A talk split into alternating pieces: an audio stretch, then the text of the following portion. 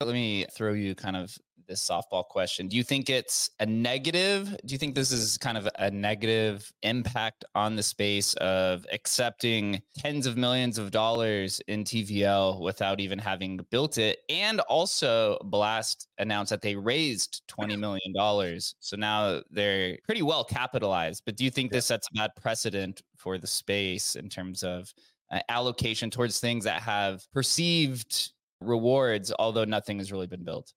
I mean, whether it has a negative connotation doesn't really matter. What matters is he's actually really smart. And he realized that if he could grab attention and if he could grab money on top of that, he'd be able to raise funds quickly and easily. And he did. I mean, I don't know how easy it was, but he did it. We know how difficult it is to raise money. I know how difficult it is to raise money. He's smart, dude. I just don't know how else to put it. Like he he recognized that if I can get traction here, I can raise $20 million in a day. And he did. So do I think that's, you know, shady or sketchy or whatever? Not really. Not really. I mean, look, half a billion dollars says something. That many people were willing to basically send ETH to a multi-sig, you know, just tells you that people think this is one of the great builders in the space and they're happy to throw money at him. Yo, GM, GM, man, I feel like I'm still in vacation mode. I've had Thanksgiving leftovers for the last like three days. Just nice.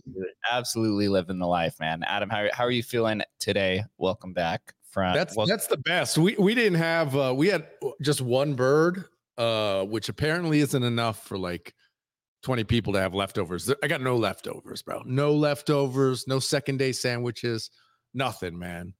It was a bummer.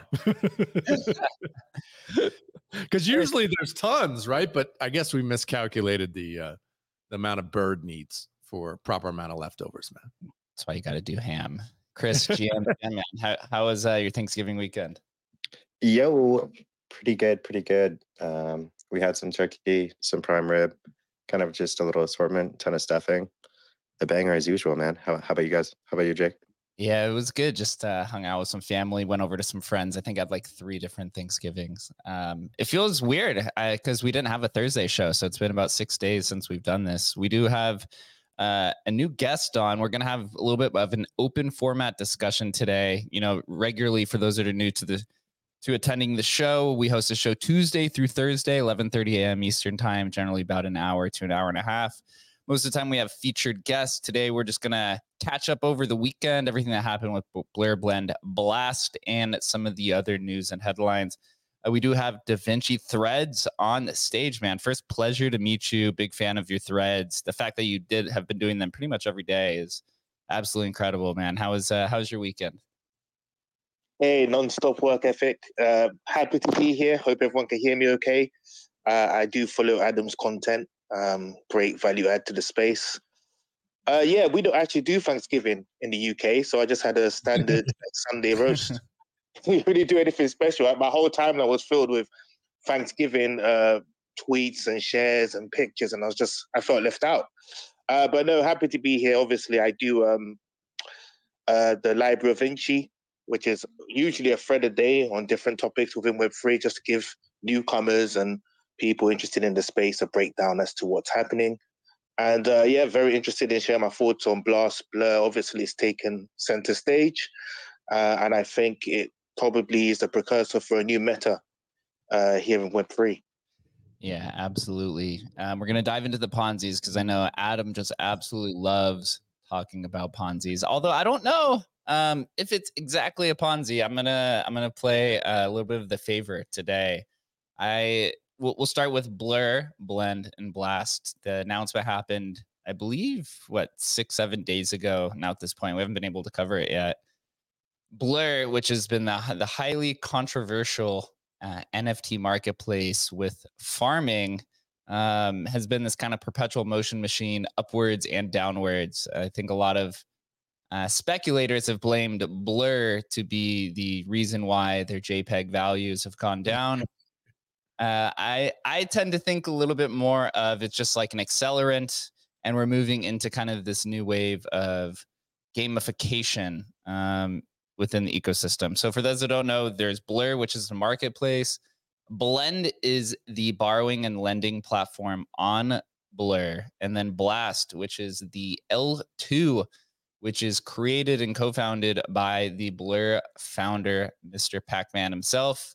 He's come out and uh, attacked a little bit of FUD um, about it, but basically for Blast, the what what what happened over the weekend with Blast, they and had the announcement, and you could deposit uh, mm-hmm. ETH into this L2 protocol, which we'll get into kind of the background of it. And there you get uh, a points multiple for a new token, which everyone is assuming is Blast. And I see there's already some meme coins that have already tried to front run that as well.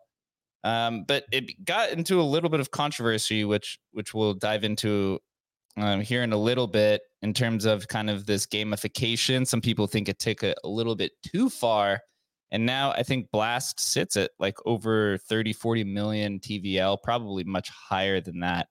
I don't know, Adam, what, what are your thoughts on this? Have you been following it along? I know you don't tend to play in the kind of gamification world, uh, but you do uh, follow a lot of the uh, kind of principles and things that happen within the space. Yeah, I think, you know, first they did try to tie it to some external revenue source, right? I think that's that's maybe the differentiating here is that you're going to be earning um, rewards through what is it, Lido or whatever the staking mechanism in, is. So in theory, that is a differentiator. Like, but what differentiates that from me just going and staking my ETH in a normal way? Um, you know, it seems like staking with more steps. Like, why would I do that? Um, you know, correct me if I'm wrong, because this is just this is me just you know, reading tweets about it, right? Uh, so I could, if I'm wrong at any point in here, please, I'm happy to be corrected by somebody who knows more than me. Um, so I guess that is the the differentiator in that you are staking for something which has like an, a known reward mechanism. Uh, just by being a part of this ecosystem, I think it rightly got a, panned quite a bit, and that's why Paradigm came out with a kind of a statement saying, "Hey, you know, they're taking money, but they haven't built it yet." Um, you know we've seen this before this has happened before and and you know n- good things don't always come out of this this sort of situation i guess pac-man in theory is more of a known entity so people obviously half a billion dollars of of money people have been willing to throw at him because they believe that he can build it and i don't doubt that he can right um you know blur for good or bad uh was impactful it basically destroyed OpenSea um so, you know, take that for what it is. You know, do I do I love Blur? Do I think what Blur did was great for NFTs? No, but they took advantage of what was taking place in the space. They recognized it. You know, whether it was mostly wash trading or whatever, but people were interested in that reward mechanism. And, you know, has he done it again here? It's very possible he has.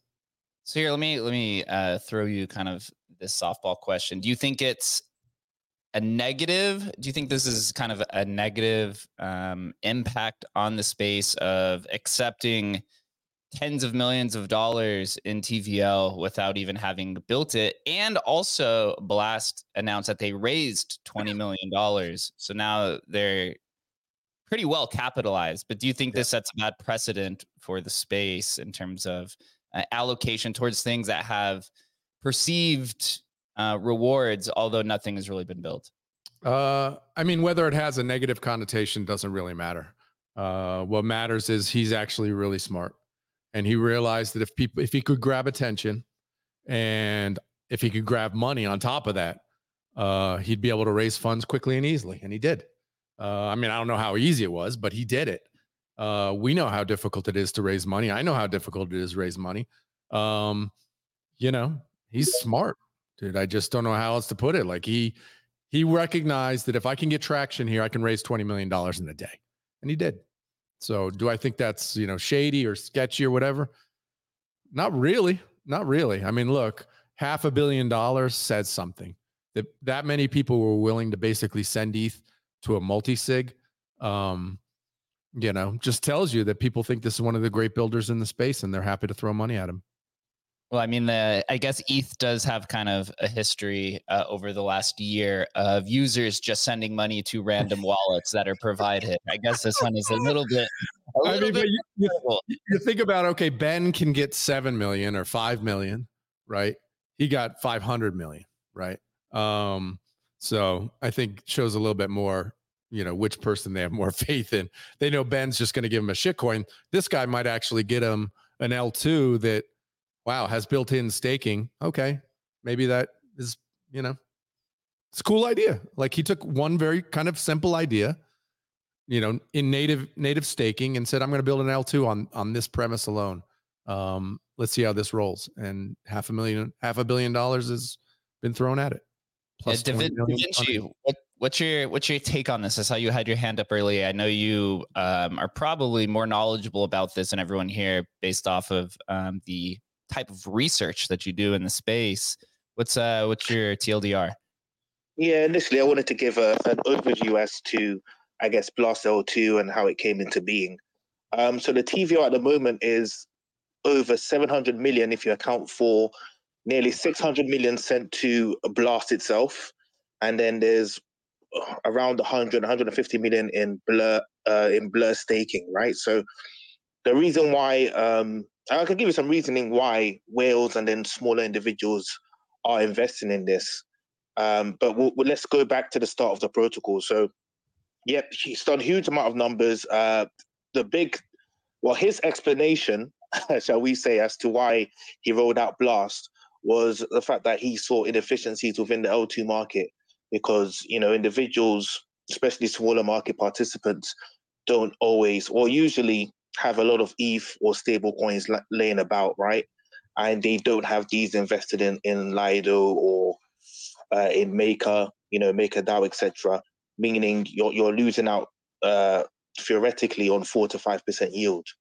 So what Blast does is take that out of your hands in a sense where users send their ETH or stable coins and Blast will automatically stick that for you on the back end without, well, without making it clear, shall we say, the marketing materials.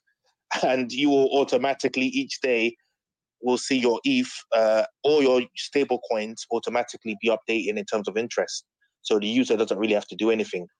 Um, what Paradigm had an issue with was the marketing, right? So the marketing wasn't really clear as to the fact that as we speak today, there is no L2 it's a multi-sig wallet. We don't know who the signers are.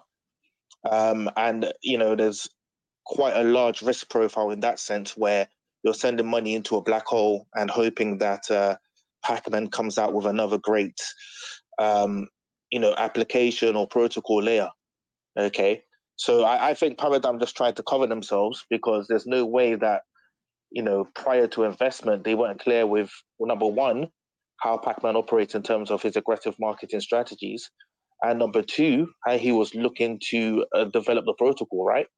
Because he's going live what now in November, and it's clear the protocol's not hasn't really been start hasn't really begun building. It's nowhere near live, ready to go live, and we're looking at the middle of next year for that to be the case. So it's very difficult for me to believe that Paradigm weren't aware of this uh, situation.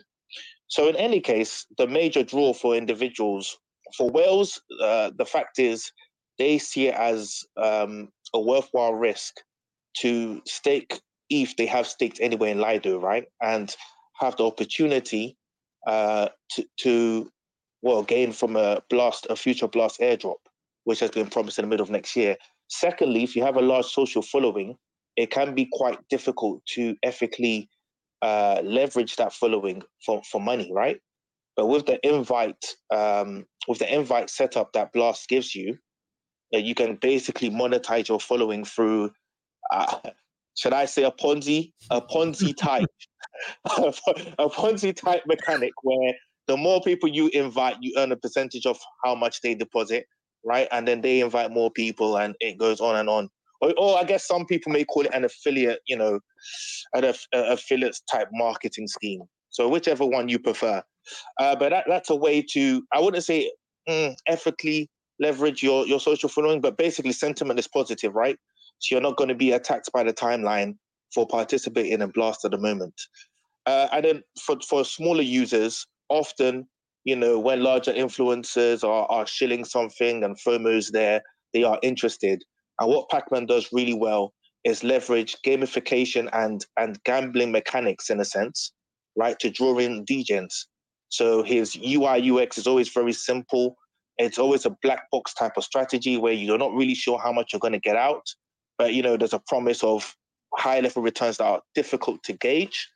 Um, and then he has the, the free roll stuff where you could get times five, times 10, you know, this lock protocol that he's in, incorporated where it's times 50, times 100%. So that has got all the degens interested. It's got the buying. And once he's got your money in that multi-sig, you can't get it out for six months. So, is, is that really true? I heard three months. Is six months really true? Uh, okay, that might be a little bit four months, four or five months, a little bit hyperbolic. But Adam was right, Jake. You were right in the sense that you know, for investors, it seems like pretty much like a no-brainer. He has what is viewed as commonly viewed as a success in Blur, and he also needed another Ponzi type mechanic, I guess, to to keep uh, the Blur valuation up, right, for the end of um, season two, and this has been incredible for that. So here, let's uh let's take it a little bit deeper then. What what do you think the intention is behind um j- what do you think the intention is behind a blast um, taking in all of this uh, all these deposits which is you know now sitting over 500 million is there a possibility that all three of these po- protocols between blend blur and blast could be potentially commingling funds um, right? Although it isn't a multi-sig, right? They could theoretically say, "Hey, we have 500 million in this TVL, but we're just going to go use, you know, treasury or the the 20 million that was raised plus with all the Blur treasury." And we kind of use that as collateral to go do all of this kind of like Fugazi financials in the back end. Like, why, why accept all of this capital for deposits when Blur is already so successful and is valued over multi billions of dollars? Well, the first point is to prop up the current ecosystem, right? So, mm-hmm. without something else, uh, a level of speculation or, or, gambling for users of the Blur protocol to look forward to, the demand for the token was going to go through the floor. Uh, so, on one side, you have a balancing act here where you want to keep individuals that invested early and have been farming Blur Season 2 for a long period of time interested and invested in Pacman as a founder and the protocol as a whole. Secondly, this is a great use case and selling case to future investors and what have you about the amount of money and the amount of buying and trust and the number of users, users, I'll say speech, uh, your speech marks, right, that have are looking to adopt or are currently participating in the protocol because you still have the gamified front end. So you can argue to investors that you have, I think uh, at last check, it was around 65,000 users currently interacting with the protocol. In terms of commingling funds, I, I don't think I'm in a place to speak on that. It's I can't really tell in terms of motivation for Pacman, and I would be uh, I don't really want to speculate in that respect. But I will say that from his actions previously, I think number one, Pacman works for himself and his team, and you know he's someone that aggressively vampire attacks um, other protocols and, and other competitors, which is you know that that's business. That's fair enough in a sense, but I don't think he he would compromise for the good of Web three as a whole. Shall we say? He's for the good of his team and for the good of Pacman. And this new protocol uh, massively vampire attacks other L2s uh, within the Ethereum ecosystem. Vampire attacks, man. The the age old tradition brought to you by Sushi Protocol. What's up, Yeah, Da Vinci, thanks for breaking that, that up. Now I also understand everything except one thing. I mean, how can you be liquid? I mean, there's so many NFTs out there at good prices. How, how can you be? How can you have liquidity laying around kind of like focus focus? I don't have any of that. So, uh, but but thanks for that. I, I, I'm I'm always a bit lost. But I mean, what what do you expect if you have a name like Pacman? I mean, that, that's what you eat. That's what you do, right? Eating, eating others up. You know, eating, eating your competitors. That that's what the name is saying. I mean, the name is a program. Yeah, yeah, I agree as well. So, you know, Pac-Man, he went on a thread and he said the reason why he created, and I'm paraphrasing it here a little bit. The reason why that he went on and created Blast was he saw kind of uh, a handful of these scaling issues and and issues on layer one that wanted to be, and he wanted it. it uh, he wanted a, a, better environment for people to uh, participate in. Um, I was like, "Where did you go, Adam?" um, just for you guys who aren't watching the stream, I'm, I'm mess, messing with uh, with the layouts, and Jake. I just made Jake take a take a moment and think he uh, he lost me on the uh, on the stream, but but I'm here, bro. so so yeah, so so Pac-Man, right? The intention of what he said outside of the capitals, he wants to scale Blur and he wants to create uh, more innovative products that are more efficient. And so there's going to be some sort of integration in the future between Blur and um, Blast on the L2 layer and I'll present you this question, and then maybe we can make some rounds. Is um, does that become a risk of centralization where you could essentially have the top marketplace and potentially the top L2 owned by the same team? Does that is that any cause of concern? Uh, no, of course not, bro. and I'm sure they won't commingle funds either. Come on, man. Of course, yeah. It's it's uh, obviously a big concern, and um, you know, look. I mean, we've we've talked about it when Coinbase released their own L2. You know, is it a concern? Of course, it's a concern. I think we actually talked about it on this show too about Coinbase. It was the same deal, like you weren't going to be able to take your money off for three weeks or something like that. Correct me if I'm wrong, but it was something like that. Uh, looks like Pac-Man's like 10x that, so now it's three months to get it out. Um, you know, I just don't see. Again, it's like okay, I understand the idea to a degree, and I, I understand why he would do something like this. But again, he's taken a very relatively simple idea, which is staking which you or I could go do now in eight seconds, go stake our Ethereum. And but instead, I'm going to put it to another an L2 blockchain that just so my ETH is automatically staked uh, to to make this an L, a successful L2.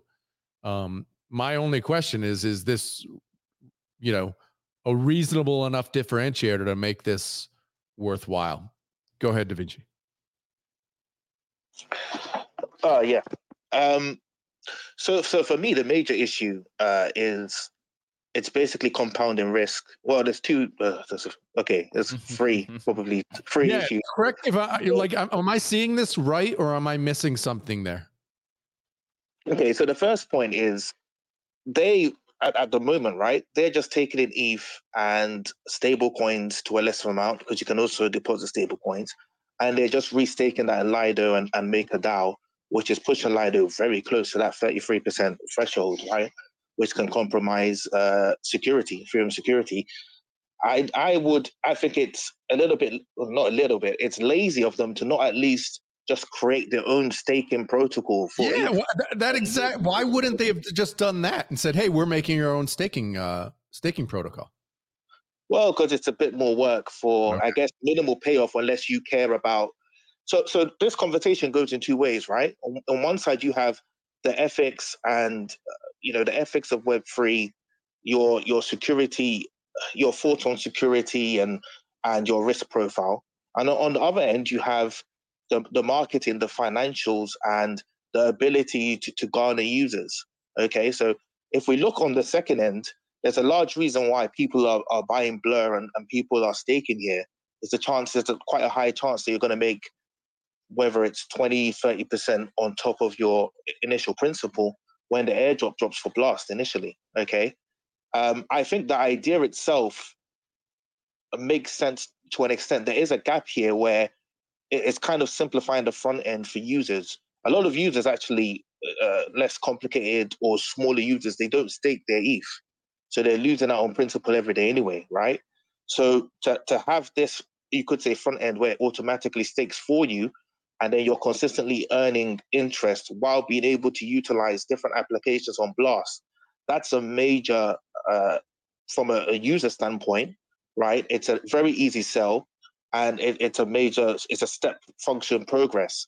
But there's reasons why other L2s haven't done this previously, and that's because of the security concerns. Because you compound security to have a whole protocol, a whole L2. This is not just an application. You have a whole L2 that is restaking the funds on that protocol in, in, in, in, another function. Yeah. Um, so that, that, that's why people have thought about this before, and that's why they yeah. haven't done it. But um, I, I. I, would also say for Pac-Man, it's very it's a very smart thing to do because you can continue to create. I don't want to say Ponzi's, but you can cr- continue to create applications on top of that L2 with different tokens, with different use cases, that that roll on the interest, shall I say? Yeah, I think you know, and maybe if somebody in the in the audience is is um, more knowledgeable on stake staking, just raise your hand. Love to have you up here. Um, but my understanding of staking, and this is one reason, like like you said, most users don't stake, is there is inherent risk in staking, right? Um, there's risk to the staking protocol or pool that you're using being compromised. Um, you know, it's not. I mean, it was uh, honestly to the feeling, and it was sold to Ethereum users. Like I myself, two years ago, when I was like, man, if I just get 32 ETH, you know, I'm set for life, kind of thing. That idea was sold to the Ethereum community, but now it's pretty much understood that you could do that. You could even run it in your own house on your own server, but you are at risk that something could go wrong and you basically could lose all your ETH. Um, there's like this inherent risk to staking. Um, and again, correct me if I'm wrong, guys, but that's a little bit terrifying, you know. And to think that an entire L2 is built on this idea um, is is a little bit. It's like terrifying. I don't know. To me, it, it's just with all the hacks and stuff we've had, it just seems like a little bit crazy. I don't know, but that's that's that's me playing devil's advocate. What do you think, Jake? You know, I would I would go out and say that this is a much better situation than um, previous kind of yield bearing protocols because the yield is real in this point, right? You're using MakerDAO's T-bill system, and you're also using Lido's or Ethereum staking model through Lido, I believe. So that that yield is is real, at least for the majority of it, right? They could be shaving a few percentages and doing something on the back end to kind of make that the 10% that they've been guaranteeing.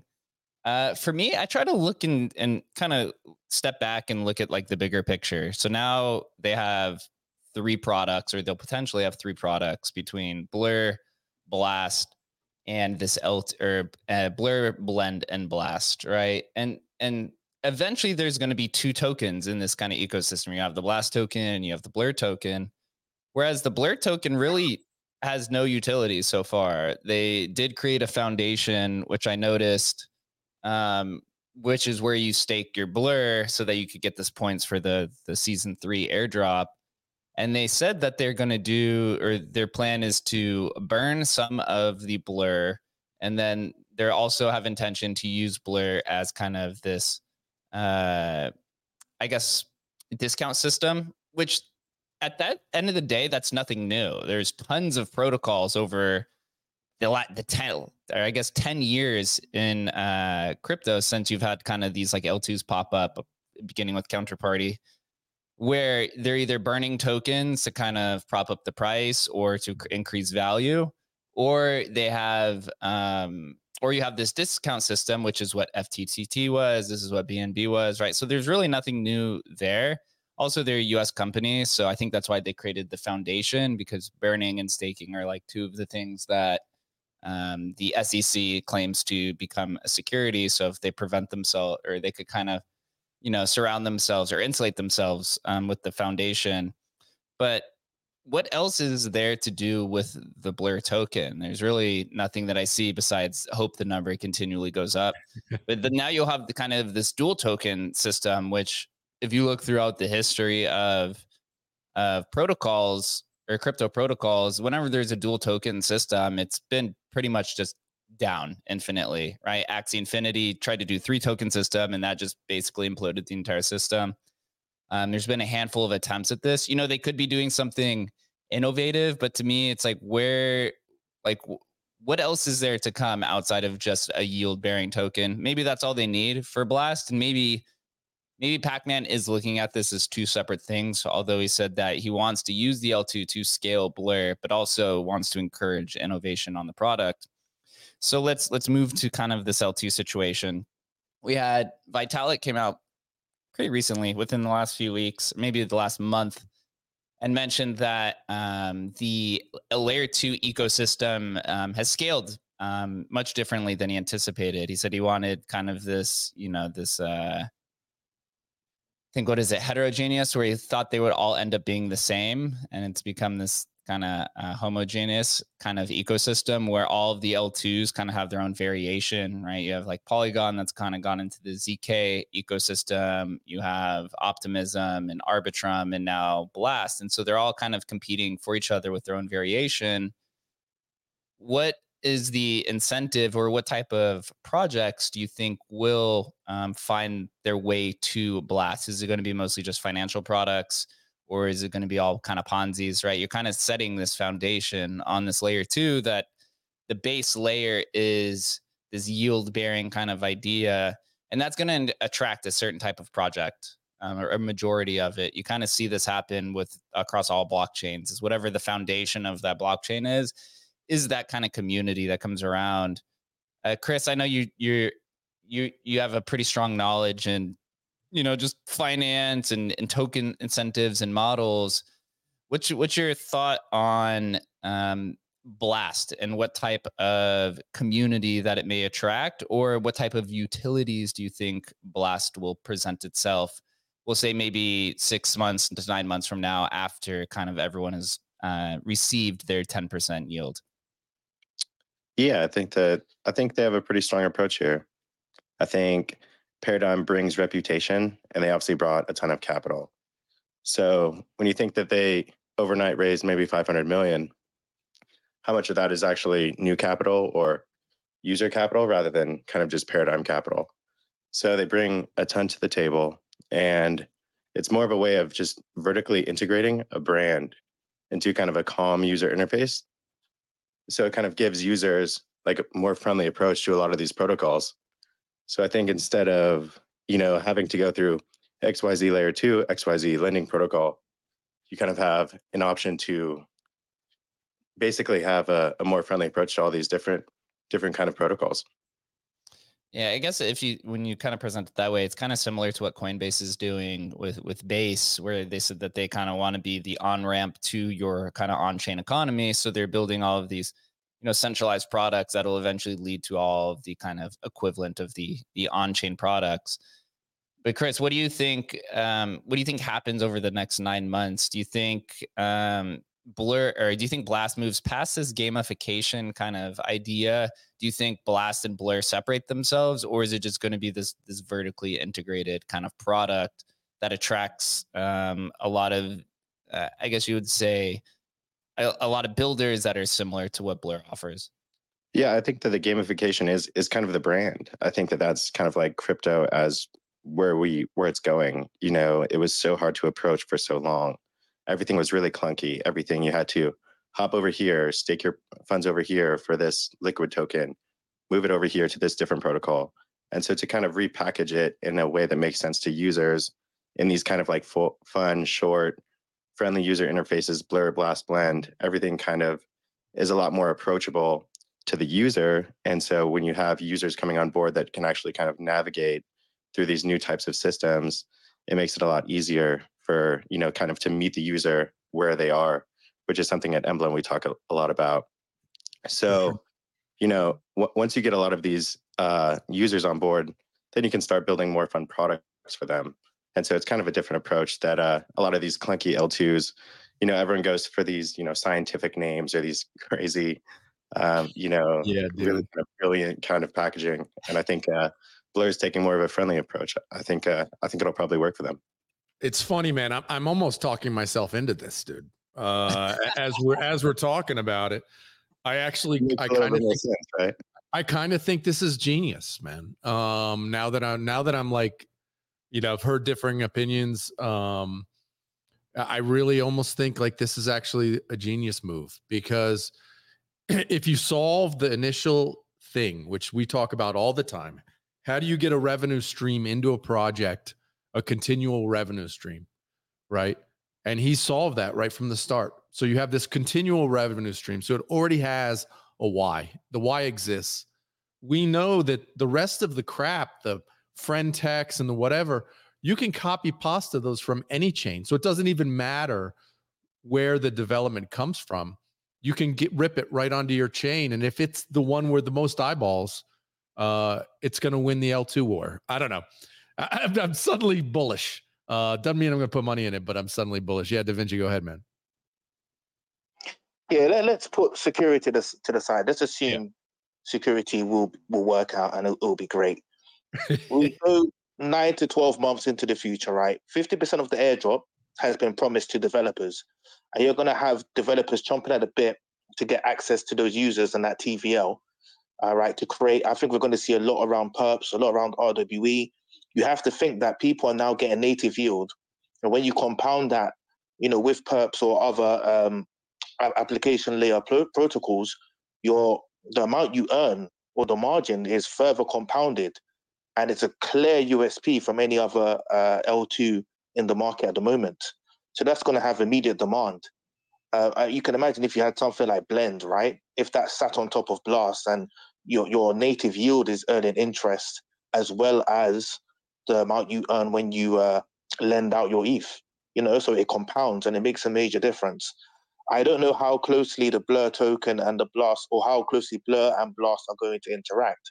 But what you will find, if this continues, is a swathe of L3 application layer, uh, you know, a- applications sitting on top of Blast with their own tokens um, and their own initiatives and incentives, and you probably be able to to stake for that with Blast or Blur, which is going to continue.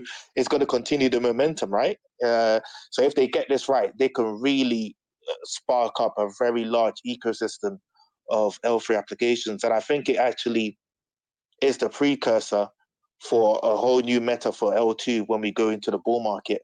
I think we're going to see uh, people like uh, Ape, Ape DAO with an ape chain, uh, and we're going to see a number of different developers spin up L2s uh, with similar methodologies. Because number one, it makes sense. Why would I? I'm not sure what uh, Vitalik was. Why Vitalik thought there would be homogeneous. Um, I would say sameness or co- collation between different teams on L2s because the incentive structure has always been to spin up your own protocol with its own uh, native token, right? So it, that that alone kind of gives the impetus for new developers to come in. And if it's not an L3 app chain and you want to do an L2, it's unlikely you're going to look at Arb and say, "Oh, Arb have done it perfectly anyway, so I'm not going to give it a go." Where you can earn 100, 200, 500, a billion dollars spinning up your own protocol. Can you can you uh, give us a breakdown of how the rewards are like?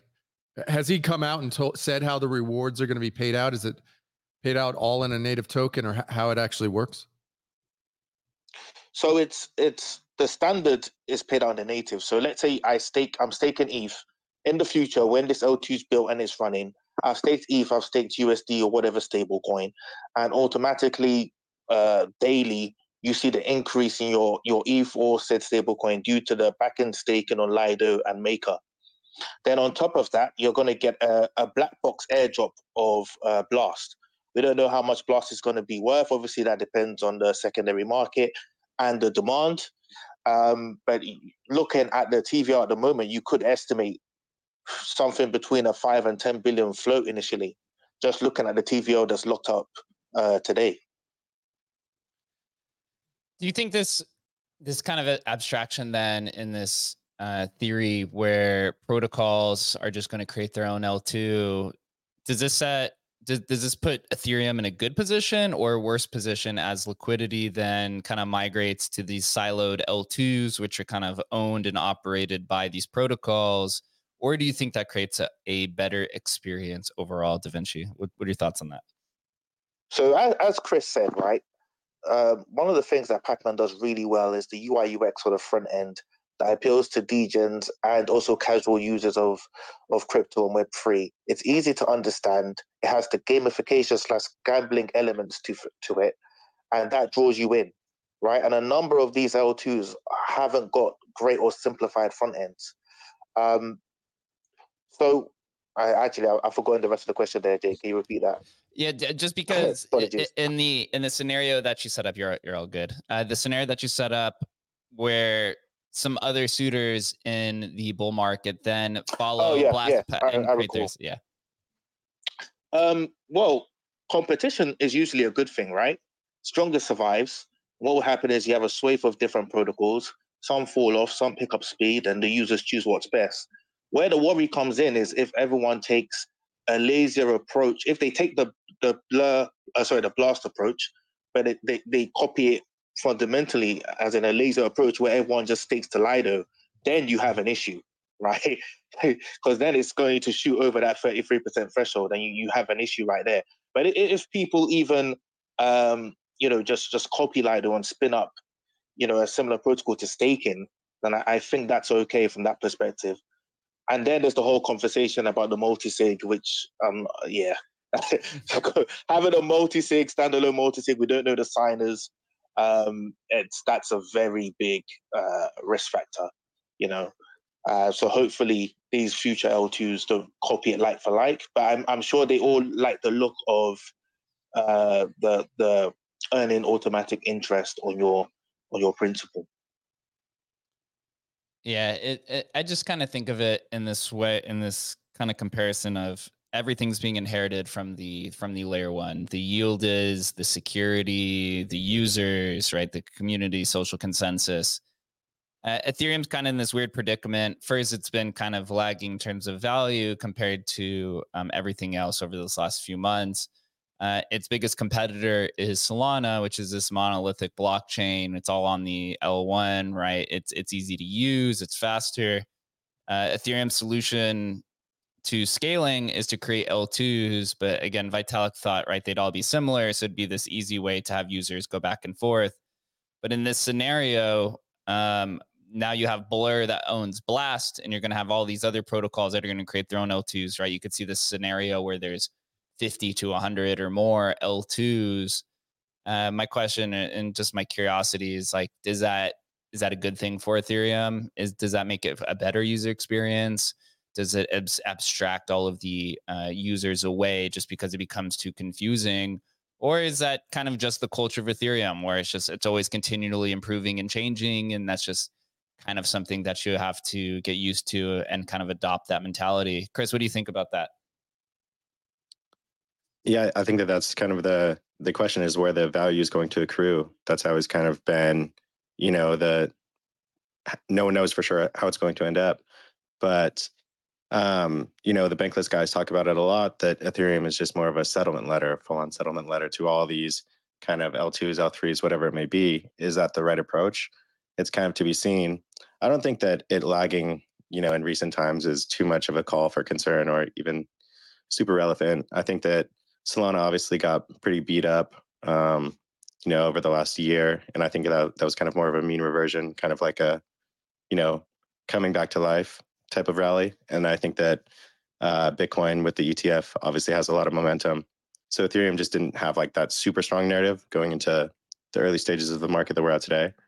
But I do think that they there's a lot of work to be done, right? Nothing's set in stone, and uh, where where the where the value will ultimately accrue is is definitely up for grabs. So I think that Blur, Blend, and Blast, I think it's a good thing for the ecosystem. I think, you know, having a common ground where people can go and build applications and feel comfortable moving around rather than all these d- siloed, you know, different singular protocols kind of exist. I think that makes a lot more sense. So I think we're on, uh, you know, step in the right direction. Uh, kind of when you when you when you zoom out and you look at the foundation of this it all begins kind of at the the nft marketplace and kind of the proliferation of of nft adoption. To me it, it there's clear signs showing that we're moving to tokenomic and gamification model versus these kind of traditional uh, marketplace fee models. As royalties officially are set to zero on ethereum uh, i believe march 1st 2024 right now everybody who has had who has a project, you now have to go find uh, a new platform to to live on. Whether you go create your own marketplace and, and platform, right, or you have to release a token alongside your project then kind of uh, fight for it for revenue. But on the marketplace level, when you look at um, I guess the three or four last standing ones, right? You have OpenSea that just has a marketplace fee. Um, who knows if they're ever going to release a token or not? You know, they they wanted to do an IPO. Who knows if that's still on the table or not? It seems like they're now kind of pivoting and and focusing on creators, but not from the royalty standpoint. It seems like more like beginners with their creator studio. Uh, you see, looks LooksRare has its own token. It's really uh, pivoted to this like Gamblefy ecosystem, which you know has been kind of fun to watch and they, they have their own token. X2Y2 is kind of just like falling off a cliff. They do have X2Fi though, which is like their NFT Fi platform. And then you have Blur, right, which has its token, it has 0% fees as of now. It's all along this gamification kind of models, introducing all these types of financial products. What is the future of NFT marketplaces? Like, what is the is do we be, does everything become this tokenized kind of tokenomic models where now every marketplace is going to need to have kind of a tokenomic expert um, or will we be able to go back to kind of this standard fee model which i think is what what OpenSea is trying to cater to is just beginners because as we know in crypto right anytime you try to tell your friends about crypto and you start explaining tokenomics they just tell you to shut up and walk and they walk away right? They roll their eyes so that's it seems to me that's kind of where OpenSea is headed more so. Um, and then Blur is just catered really to the degens who really understand and want to participate. Um, Dogfather, what's on your mind? Yeah, I think we should not uh, forget Magic Eden. So um, oh, yeah. They are like pretty innovative. So I, I was always fading them because they were like on on Solana, but they're pretty aggressive and um, pretty successful in the ordinals market. So, um, and there, there are still fees, right? So I think 2% or so to earn because it's like an early market. So there you can still earn some money. Probably if Blur would enter the market or some, you know, I don't know, OpenSea, then more competition would mean lower kind of marketplace fees. But, uh, you know, if you're new to market, you can still earn some some decent money. And um, in the more mature markets where you have more uh, uh, competition, you earn less. I mean, I think that's like standard economics. So eh, I'm, I'm really looking forward to how the Bitcoin ordinals market, uh, what, what kind of role they will play.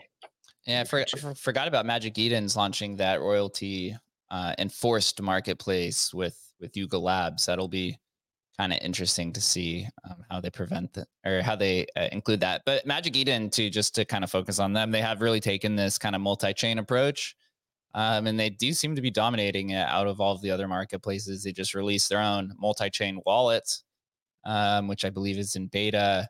Um, they've improved their front end. They've really gone hard into ordinals. Um, right. So I guess that is kind of the four lead four leading marketplaces. Magic Eden doesn't have a token. Who knows if they ever will? Um, right. Yeah. I guess. yeah. my thing is, my question is just like, are places like Magic Eden, OpenSea, um, are they going to be forced to launch a token because they have no other way to compete? Adam, what do you think? Well, I think at the end of the day, like um, the majority of the world doesn't want to work on gamification, but crypto certainly wants to work on gamification, right? And we are in the gamification stage of crypto.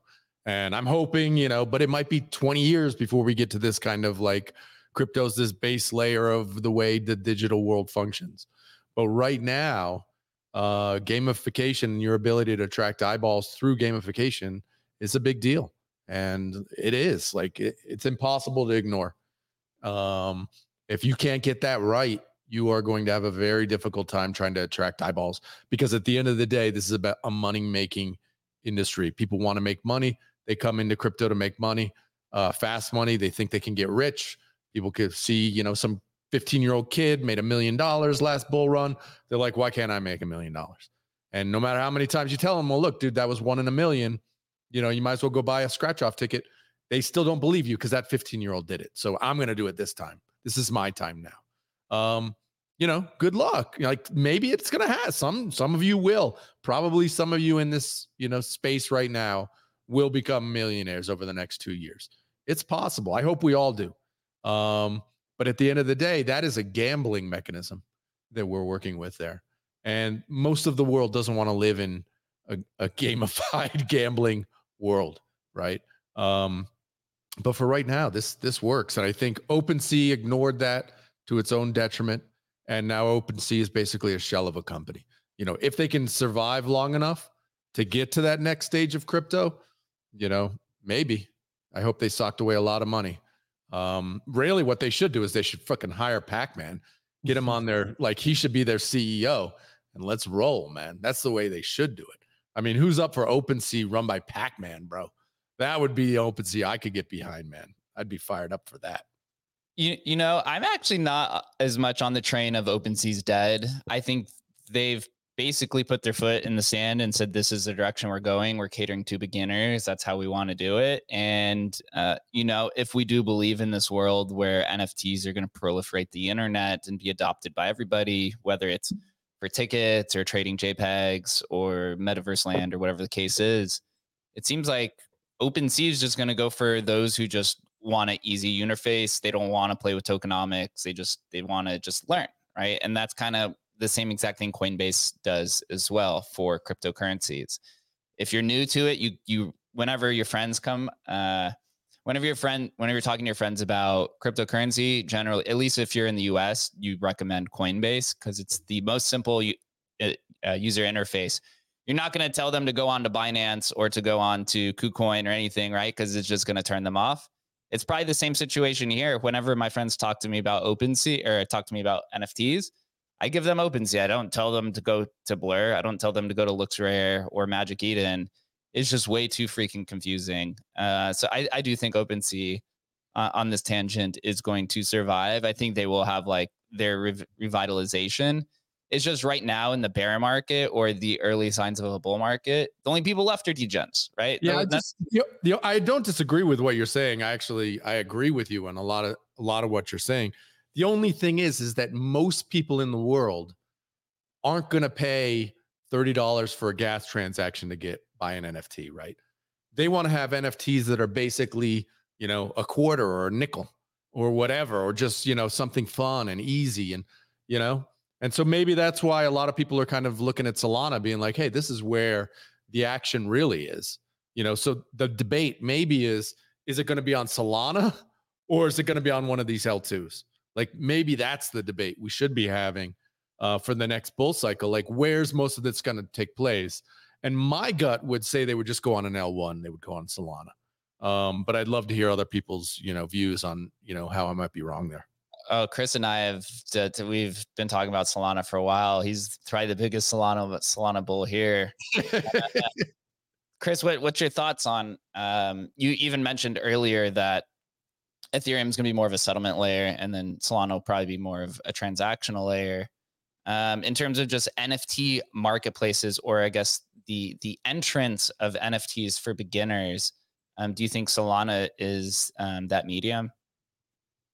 Yeah, I think uh, you know been a Solana maxi for kind of a while, not because of you know anything that I believe in, just that it's the easiest to use, it's the easiest to onboard, it has the use the the best user experience something that um, you know customers are used to, which is like instant settlement, actual uh, instant finality. When you send coins directly to one wallet to the other one, they're there 10 seconds later um, with like zero latency. So I think that you know, and and with little fees, right? That's kind of super important.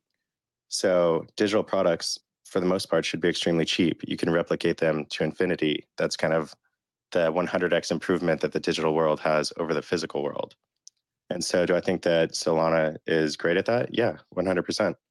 And do I think that Ethereum will be more for high end collectibles? Of course, for sure. Something same same with Bitcoin. I think that that makes a lot more sense. But if you want to move fast and kind of try new a lot of new things and replicate a million of a particular image that you can own individually for certainty, I think that that's much better done on on something like Solana. I don't think that people are going to jump through 10 different L2s just to have the same experience when they can just go to a singular layer one. It just kind of first principles, it makes the most sense. And so I think that that is kind of continuing to play out. And I think that it's uh, probably going to kind of accelerate from this point on. Why why doesn't Solana have something like Blur, or maybe it does? Um, you know, Blur's been around for about does, about for sure. a year. What which what is on Solana, and does it have um, any type of adoption? Yeah, uh, actually, like uh, Magic Eden isn't the biggest NFT marketplace on Solana anymore. It's a marketplace called Tensor, so it has a similar UI to to Blur. Um, token coming somewhat soon. I'm also super pro token. I think that tokens are kind of one of the the uh, value propositions that we have to kind of incentivize behavior in crypto. You know, for group coordin- coordination. So I don't really see why you would be in crypto and not be willing to launch a token. That kind of has never really made sense to me. When you can kind of uh, align incentives with your users through the format of a token. I think that that's kind of one of the power points of of crypto. So I don't really get why OpenSea or something would be resistant to that. It would just be kind of a digital version, or you know, uh, a modern day version of a rewards program. And so, do a lot of these you know Web two businesses that have rewards programs are they?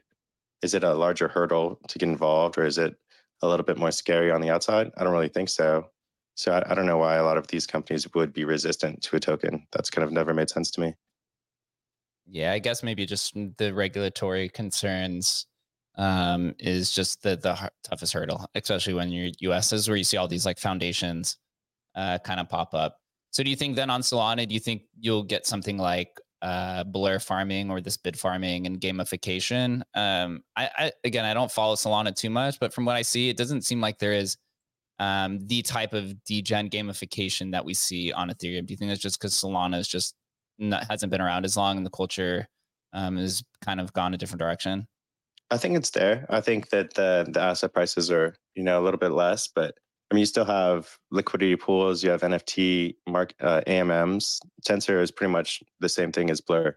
So you have you have farming points. You know, same deal. They have NFTs that you can kind of rack up for like automated farming. Um, it, yeah, it's pretty much the exact same thing. A lot of the the narratives that you're seeing play out on Solana, it's kind of easy to follow because they've all played out on Ethereum. So, uh, you know, you have kind of meme tokens kind of taking over. You have dog tokens taking over. You know, you kind of have all of these different kind of aspects that happened in Ethereum. You have ENS, and then you have Solana naming service. So you have all of these same narratives that are just replaying in Solana in a in a, like kind of a slower motion because it's in earlier stages. So I don't know, like Jake, you've been around for a long time. Adam, you've been around for a long time. So you've seen these narratives play out like in real time, and then now you can go to a different ecosystem and watch it play out again in the same way. Maybe a little bit different of things, just because the barrier of entry is a little bit lower, and you know the cost to to actually play is a lot lower. Um, something that I kind of compare it to is maybe a casino. A lot of these, you know, Adam kind of brought it up that a lot of this is just speculation in general. So similar to a casino, you have a high limit room, and then you have the general casino floor, where you know your your take is a lot lower, your minimum bet is a lot lower, and so most people in the world they're looking for a lower minimum bet. They're not playing high stakes. They want low barrier of entry with maybe a high maximum reward, and so that's where kind of the difference in the ecosystems might be uh, a little bit more obvious. Oh, that was a, a very good explanation. Appreciate yep. you for that. Uh, I'll present this last question then. You know, where er, I guess Pac Man he came out and said outside of scaling uh, some of the products he wanted to release is something like NFT perps, which, if you know, that's just adding leverage to the ecosystem, but it is kind of uh, adding additional functionality and utility to NFTs. So, on things like Blast, I kind of predict you'll see a lot of NFT financialized products begin to pop up there of NFT perps and options and all of these other things. Do you think that the addition of all of these NFT financial products it's sets a or, or points NFTs in a direction towards uh, financializing the degen casino versus actually adding utility and trying to uh, use NFTs to kind of better humanity in this way of like improving ticketing systems, right? Or improve or artist royalties. Uh, as we know, um, the, the crypto community is uh, heavily monkey see monkey do, and once a narrative takes off, it's really hard to kind of put that back into Pandora's box. Uh, so for this last question, I'll start with uh, Da Vinci. Uh, what are your thoughts on that as Blast wants to Blast and, and Pac-Man wants to create all these financial NFT financialized products? Is that is that a good thing or a bad thing for NFTs? Um, I, I've come to terms with the fact it doesn't really matter what I think. In a sense, I've just I've just come to terms with it. The market's going to move in in the way the market wants to move, and quite frankly, this will happen. It is happening, and it will continue to do so. I personally, am not a big fan of NFT fashionization or financialization as a whole, because I, I like NFTs being non fungible, right, and maintaining their uniqueness. And we look at a little JPEG, and it, it, one JPEG looks different from another, and we partly buy due to the the visual look of said JPEG rather than it being completely financialized. But that, that's the way things are going. People are going to be able to, you know, they can now anyway, you know, long it, short it, which will make the market more volatile. Uh, we've already got loans against it, etc. I guess that one plus for fractionalization uh, or loans is the the capability to have a lower barrier to entry. You know, in terms of getting a piece of an expensive brand um, at a lower price. But then again, a lot of these NFT projects are now bringing out tokens, which is that on ramp. So it's you know slightly counterintuitive in that, in that respect. Um, I think in relation to OpenSea, they're in a tough situation from a regulatory standpoint, and that's why they're not really able to, or haven't been to date, able to tease or roll out a token. And Pacman being like CEO of OpenSea, I don't know what, what he do over there. There's no token. How's he got to supervise user behavior? There's no token yet, my friend. There's no token yet. yeah, I mean, if they can get around the regulations, but you know, they've got a lot of uh, mainstream investors, and it, it, looks like it's it's difficult. It's tricky for them. Um, but I will say, OpenSea, they made a, a, major mistake not championing royalties and and sticking to that narrative because at least that narrative completely opposes what other things on the market, right, with Pacman, etc. And you'd have the support of creators. So as we, as someone mentioned, Magic Eden's taken that burden upon themselves, partnered with uh, Ape, and uh, OpenSea have alienated a number of large NFT projects they don't really have a clear USP at the moment, except for uh, I think Jake said simplicity of onboarding and, and a user interface, I guess, which is helpful. Um, but they're just like a worse blur at this point, right? You pay more for the same product, and you know it, it doesn't really work. So I think they've got to look at that. Uh, someone said in terms of mainstream adoption and gas, ETH, Solana. I think with ETH, with Bitcoin, etc., even Sol, most of the NFTs are priced much higher than the average mainstream individual that works a nine to five is going to want to pay for a for a JPEG or for a digital product. product. So I mean, with Ethereum, if you're buying a, Fidenza, you don't care what the, the gas price is, right? If you're buying a if you're buying a, a project, and even if it's 0.5 or above ETH, like that's one thousand dollars. Um, so the ordinary layperson, I don't think is going to be participating in those ecosystems. Uh, Solana I don't know if Solana goes far enough to pick up, you know, mainstream adoption in the way people see. I see this battle as a battle for people who are in the ecosystem or who adopt crypto from a native perspective. But for individuals that just want to pay with a credit card, etc., I, I, I assume it's going to be something. Well, maybe Polygon. Uh, I think it's going to be something like Amazon Marketplaces or something that we, you know, some sort of Web two conglomerate is going to come in and to just make it incredibly easy where all of the crypto and blockchain and backend is completely hidden. Yeah. Um, but they're still NFTs. And uh, anyone in the mainstream can get involved. They go to the website, they pay, and, and they don't even know it's coming to a, a wallet in all all intents and purposes. I, I think that's a likely future. Yep. It's well really, really interesting takes there. I can't say as I disagree with any of it.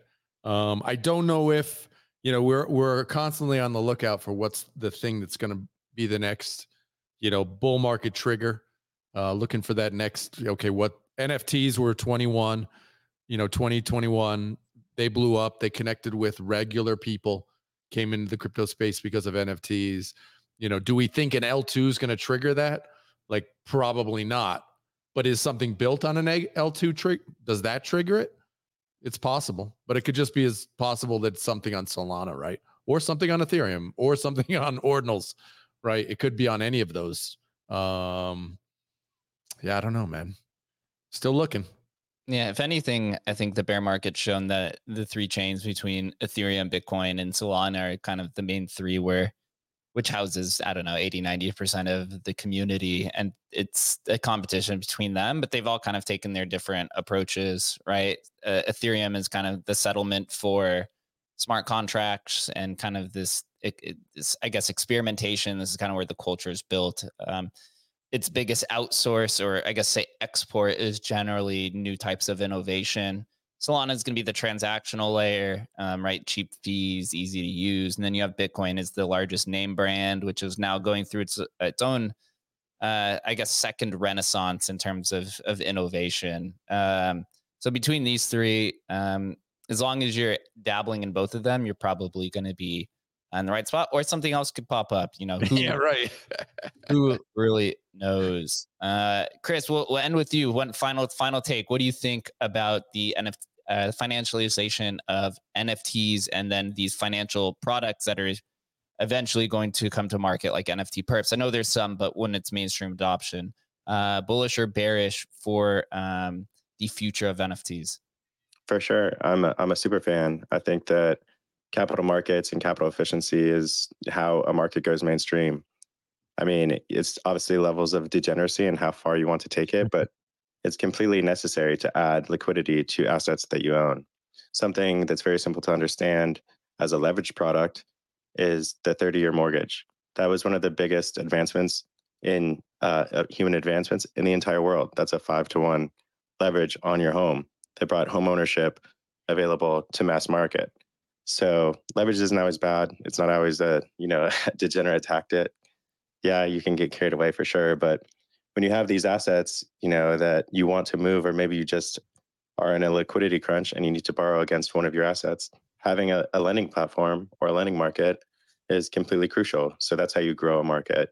You don't always want to have to have a fire sale every time you want to, you know, sell a mid-tier Bored Ape or whatever it might be. Maybe you just want, you know, a two-week or one-month loan on it or something like that. So leverage at the end of the day, um, it's always about how far you want to take it in terms of degeneracy, but it's absolutely critical for a, a market to mature and advance.